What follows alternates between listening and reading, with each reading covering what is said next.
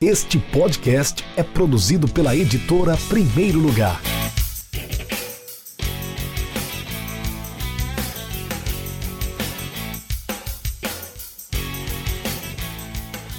Eu sou Cleiton Sampaio, autor do livro Tática dos Campeões, mais precisamente sobre o capítulo do Esporte Clube Bahia, campeão de 1988. E, na minha opinião, os destaques da equipe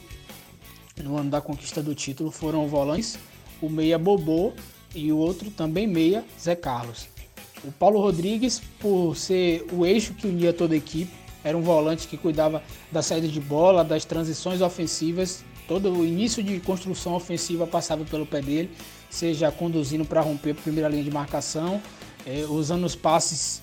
eh, que quebravam as linhas adversárias ou a direcionamento de corredor. O outro é o Bobô, que era a referência técnica da equipe, era quem mais chamava a atenção dos adversários, um meia com poder de articulação, mas também com uma boa chegada à área, tinha um bom poder de finalização, e o Zé Carlos, que também era um meia com características muito parecidas com o do Bobô, tinha boa chegada à área, tinha um bom poder associativo, mas que se beneficiou muito da, da, da atenção que o craque da equipe atraía para si, que era o Bobô. Então,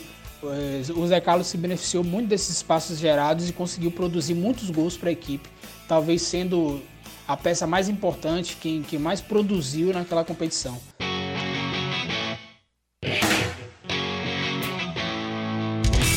Acesse www.edprimeirolugar.com.br e conheça nossos livros.